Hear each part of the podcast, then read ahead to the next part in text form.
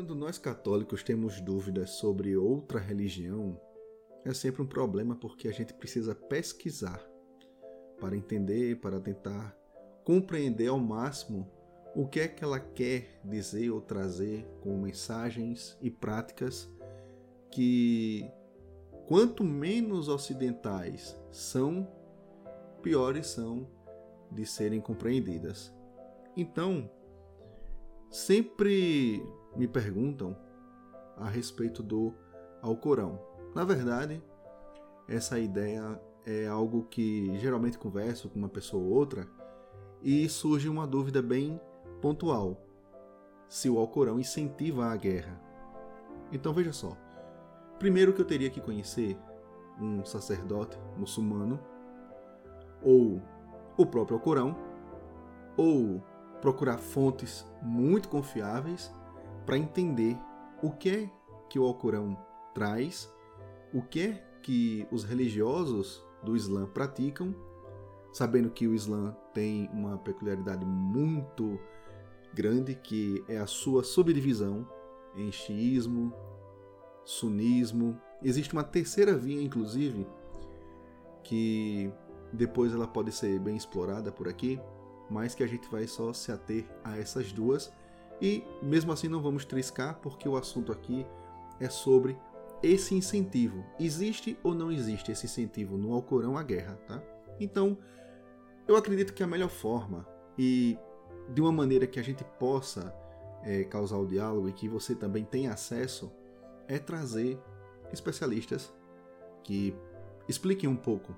E nesse caso, eu trouxe aqui um artigo é, de uma pessoa chamada Faranais Keshavij e ela escreve numa coluna para o site Visão, que pertence ao sapo.pt, e traz aqui algumas observações muito interessantes.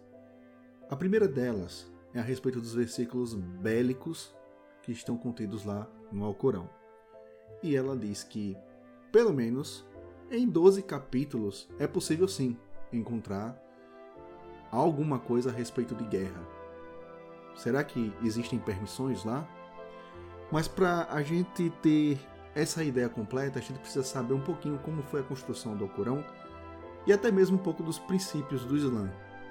Porque, primeiramente, a revelação que Maomé teve, Maomé é o profeta do Islã, certo? Foi dele que surgiu o Islã. E ele veio recebendo essas visões de acordo com o Islã, tá certo? Ao longo de 23 anos. Então, tudo de forma oral. E depois teve outro problema, porque todas essas revelações, elas foram escritas ou no caso transcritas em folhas de plantas, peles de animais, e só depois, veja bem, e só depois. Ah, e tem outro detalhe. Todas essas transcrições de tudo que foi colocado oralmente ainda era de uma maneira bem é, contextualizada pela época, pelas situações que aconteciam ali. E a gente sabe que é, o Islã ele vem de um grupo nômade por natureza e que era bastante dividido. Eles brigavam muito. Não à toa o Islã ele vem para tentar unir esse povo. E um outro ponto, como eu ia dizendo, é porque a compilação desses manuscritos eles aconteceram 100 anos após o desaparecimento do profeta. E podemos colocar aqui que o profeta teve aí sua vida nesse sentido lá por volta dos anos 600 depois de Cristo, uma vez que ele nasceu lá em 570. Vamos colocar aqui 600 só para arredondar. Além disso, a redação do próprio Alcorão, como hoje ele é conhecido, foi mais tardia. Ou seja, é, depois do desaparecimento do profeta, levou 100 anos para que esse esses manuscritos fossem compilados e ainda levou mais um tempo para que de fato o Alcorão surgisse. Outro problema é com relação à cronologia do Alcorão. Ele não segue uma ordem. Essa ordem, bom, tudo bem, isso aí não seria um problema, tá certo? Porque daí a própria tradição do Islã vai colocando isso de uma maneira tradicional. Então, termina sendo algo um pouco mais próprio realmente dos praticantes do que algo que possa ser conhecido somente através dos estudos. E aí, é, tem mais outro detalhe que nesses versículos das compilações que aconteceram, na formação do Alcorão, bom, alguma coisa foi omitida. E também houve uma espécie de frankensteinização, se é que a gente pode dizer essa palavra. É como se eles recortassem frases, né, de parágrafos, dissessem, olha, esse começo não dá muito bem com esse final, vamos colocar ele em outro, porque daí pode ser que faça mais sentido. No caso, não são parágrafos, são os versículos, né? Então, é, fica mais interessante o começo desse versículo com o final desse outro aqui, que eu acho que vai fazer mais sentido. Veja bem, por que eu estou dizendo isso? Porque lá na frente você vai entender como uma coisa é um pouco complicada, tá certo? Agora tem uma coisa aqui que chamou muita atenção, porque é, eu já havia percebido isso, e na linguagem que eles usam, que é bem poética, eles abrem espaço para múltiplas interpretações. E o que eu havia percebido na época em que eu estava estudando o Corão é que, de fato, muitas das sentenças que são colocadas geram novas sentenças é, de maneira velada ou então nas entrelinhas, enfim. Ou seja, é, temos dois comandos dentro do Alcorão. Eu vou exemplificar porque vai ficar melhor, mas temos dois comandos dentro do Alcorão que geram um terceiro. Então, por exemplo, no capítulo 5 do Alcorão, lá no versículo 32, preste bem atenção no que está escrito. Abre aspas. Por isso, prescrevemos aos israelitas que quem matar uma pessoa, sem que esta tenha cometido homicídio ou semeado a corrupção na terra, será considerado como se tivesse assassinado toda a humanidade. Apesar dos nossos mensageiros lhes apresentarem as evidências, a maioria deles comete transgressões na terra. Um problema de cara aqui que eu posso trazer é justamente esse finalzinho, que não tem a ver com conteúdo, mas ele termina causando algo muito curioso. Quem são esses mensageiros ao qual o Alcorão se refere? Porque Será que o Alcorão trata Jesus como um mensageiro? O que pode nos responder a respeito da questão se o Alcorão ele incentiva a guerra é justamente esse versículo 32, quando ele fala o seguinte: Quem matar uma pessoa sem que esta tenha cometido homicídio ou semeado a corrupção na terra, será considerado como se tivesse assassinado toda a humanidade. Então quer dizer, ele diz que a pessoa que mata alguém que nunca tenha cometido um homicídio ou semeado a corrupção é tão grave ao ponto de que esta, né, essa pessoa que mata, ela é considerada como se tivesse matado toda a humanidade, desde Adão até o fim dos tempos. Mas aí tem um detalhe. E se a gente troca aqui um pouquinho só para tentar entender se haveria permissividade ou não nesse versículo? Então vamos lá. E quem matar uma pessoa que tenha cometido homicídio ou semeado a corrupção? Percebem? Veja bem. E se a pessoa que morreu tivesse cometido um homicídio e semeado a corrupção na terra? quem lhe matasse. Aqui, pelo menos, não existe nenhuma regra que diga não, isso não pode. O detalhe é o seguinte: é que nesse caso, ele vai trazer aqui um contexto que você vai perceber uma punição, embora essa punição não fique clara, e na verdade ela sofre aqui o tal do efeito dominó, né? ou looping, porque no caso ela vai ao ponto final e volta, porque veja bem, se a pessoa A mata a pessoa B, mas B nunca cometeu homicídio nem nunca semeou a corrupção na Terra, logo uma C pessoa poderá matar A. Percebe? E aí, veja, era essa situação por longo, longo tempo. E eu acho que isso a gente já percebe no cotidiano, principalmente quando a gente vai pensar lá naquelas regiões que vivem em conflitos constantes. Então, talvez já fique aqui a dica a respeito da permissividade no Alcorão para as guerras. Mas vamos adiante, porque eu quero trazer também a opinião da Ressala, que é uma organização para fins de divulgação do Islã.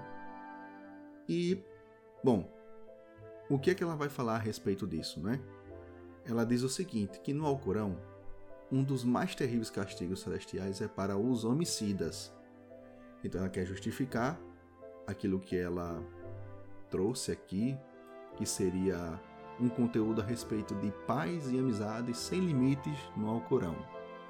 Foi escrito aqui, evidentemente, por alguém que é bem versado na, na leitura do, do texto, mas vamos ver se o que ela coloca é capaz de nos convencer do ponto de vista católico.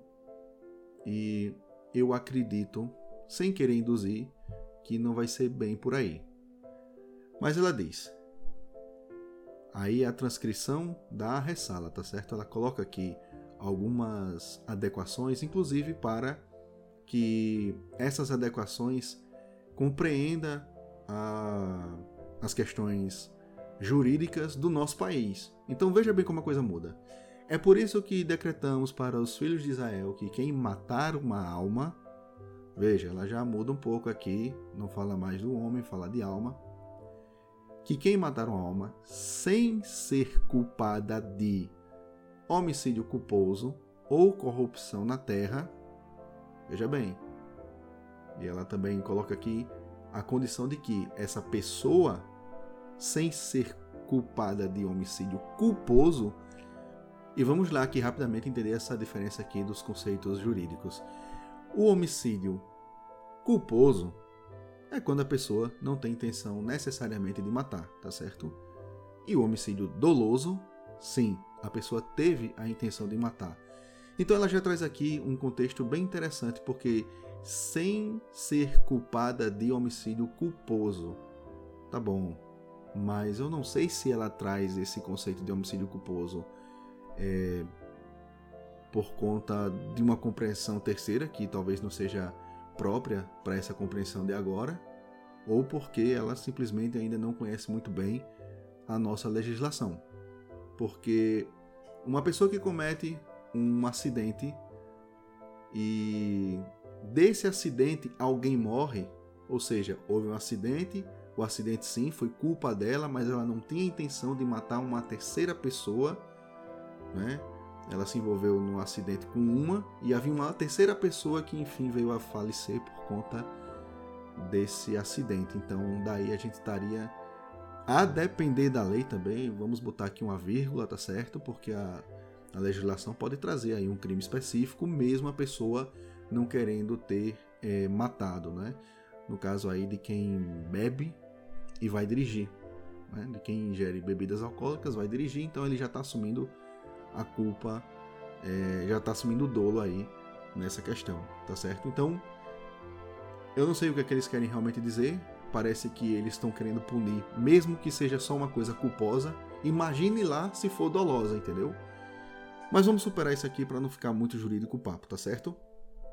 E aí, ela né, finaliza com a questão da corrupção na Terra. Mas o que me chama a atenção é que ela traz aqui um tipo de explicação que é bem simples. Neste versículo, matar uma pessoa é comparado a matar a humanidade da criação de Adão até o fim do mundo.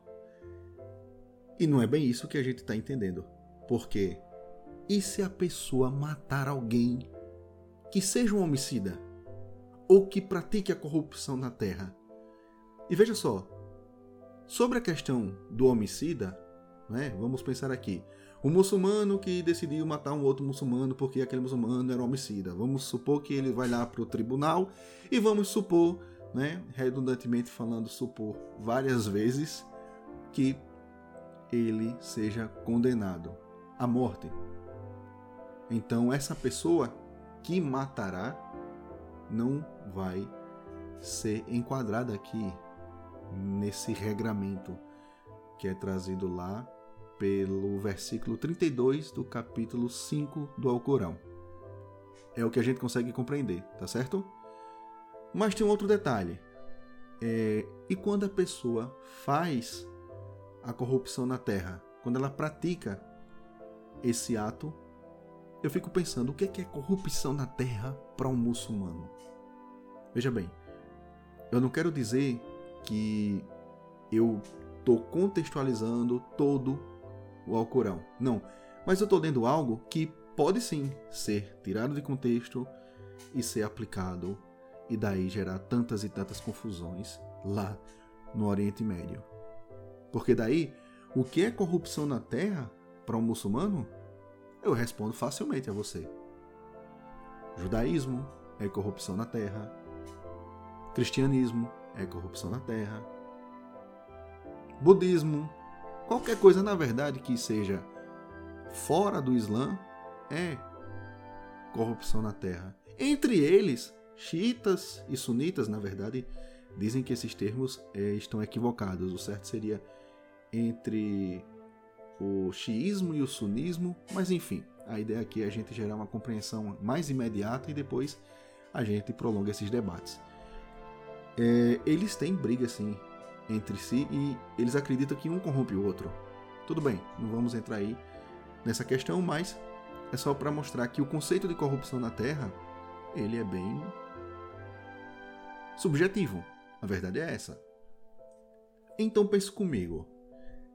Se eu não sei o que é corrupção na Terra, e o comando lá do versículo 32 diz que, bom, matar uma pessoa que esteja semeando corrupção na Terra não é considerado como se tivesse assassinado toda a humanidade. Por quê?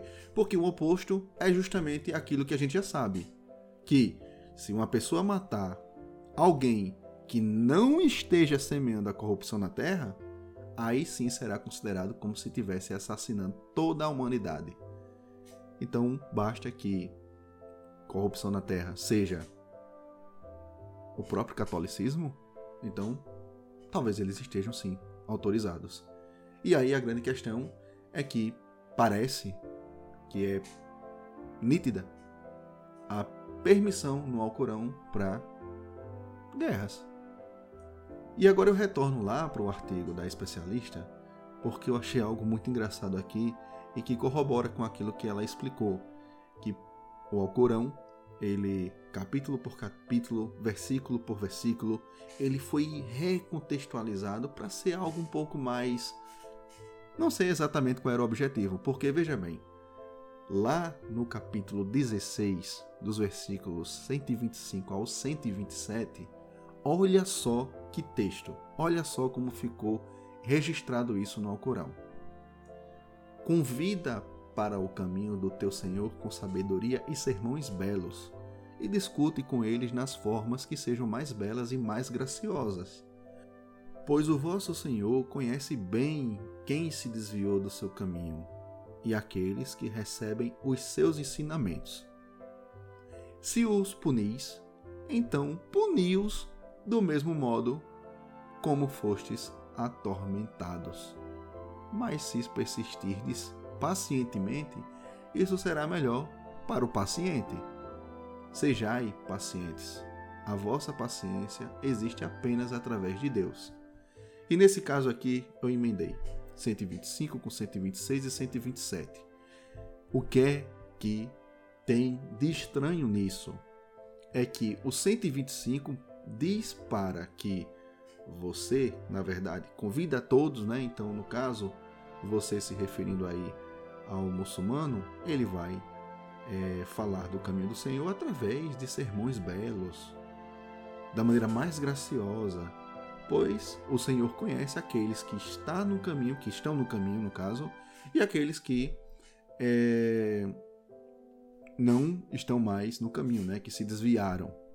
Então, é, o Senhor faz a distinção. Eu estou trazendo aqui o Senhor porque está se referindo ao Senhor que é tratado no livro do Corão, tá certo? Mas aí tem um detalhe. É, no meio ele coloca: se os punis, então puni-os do mesmo modo como fostes atormentados.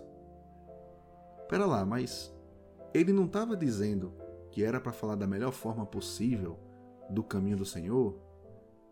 Mas se você vai puni-los, então vai puni-los do mesmo modo como fostes atormentados. Para lá, eu sei lá como você foi.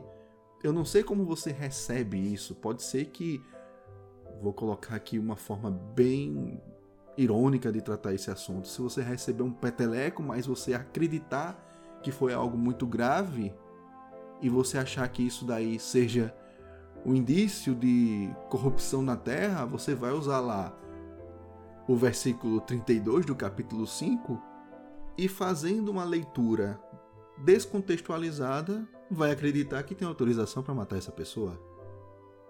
Mas, veja lá, se você persistir, não é? ensinando com sabedoria, sermões belos, isso será melhor.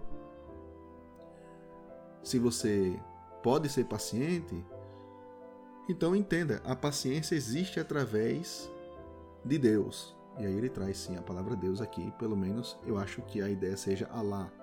Mas vamos colocar aqui a transcrição da especialista da coluna Visão do site sapo.pt. Ok, então, sinceramente, a resposta ela já foi dada. Agora são só pormenores que são preocupantes no sentido de que eles parecem sim dar ampla permissão. Não se trata tão somente de um livro não é uma revelação como foi a revelação para nós católicos. Ele traz aqui coisas muito do próprio mundo do homem. Não é uma coisa que é de Deus.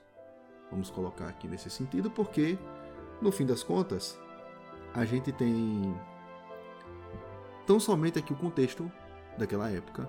Lembrando, Maomé estava tentando juntar aquele povo e saber também que todo o Alcorão, pelo menos uma parte interessante, principalmente lá no começo do Alcorão, e é colocado aqui também nesse artigo que o começo está no fim e o fim está no começo. Eu não sei se é bem por aí, mas tudo bem. Ela é especialista no assunto.